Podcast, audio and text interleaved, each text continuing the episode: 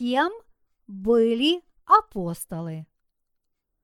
Поскольку символ веры называется символом веры апостолов, нам необходимо прежде всего выяснить, кем же были апостолы. Слово апостол означает человека, посланного вперед. В греческом языке слово апостолос означает представителя, делегата, которому поручена определенная миссия.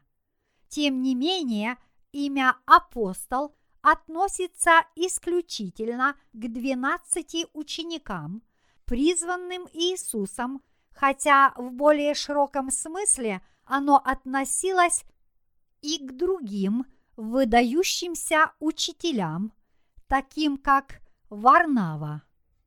Деяния, глава 14, стих 14.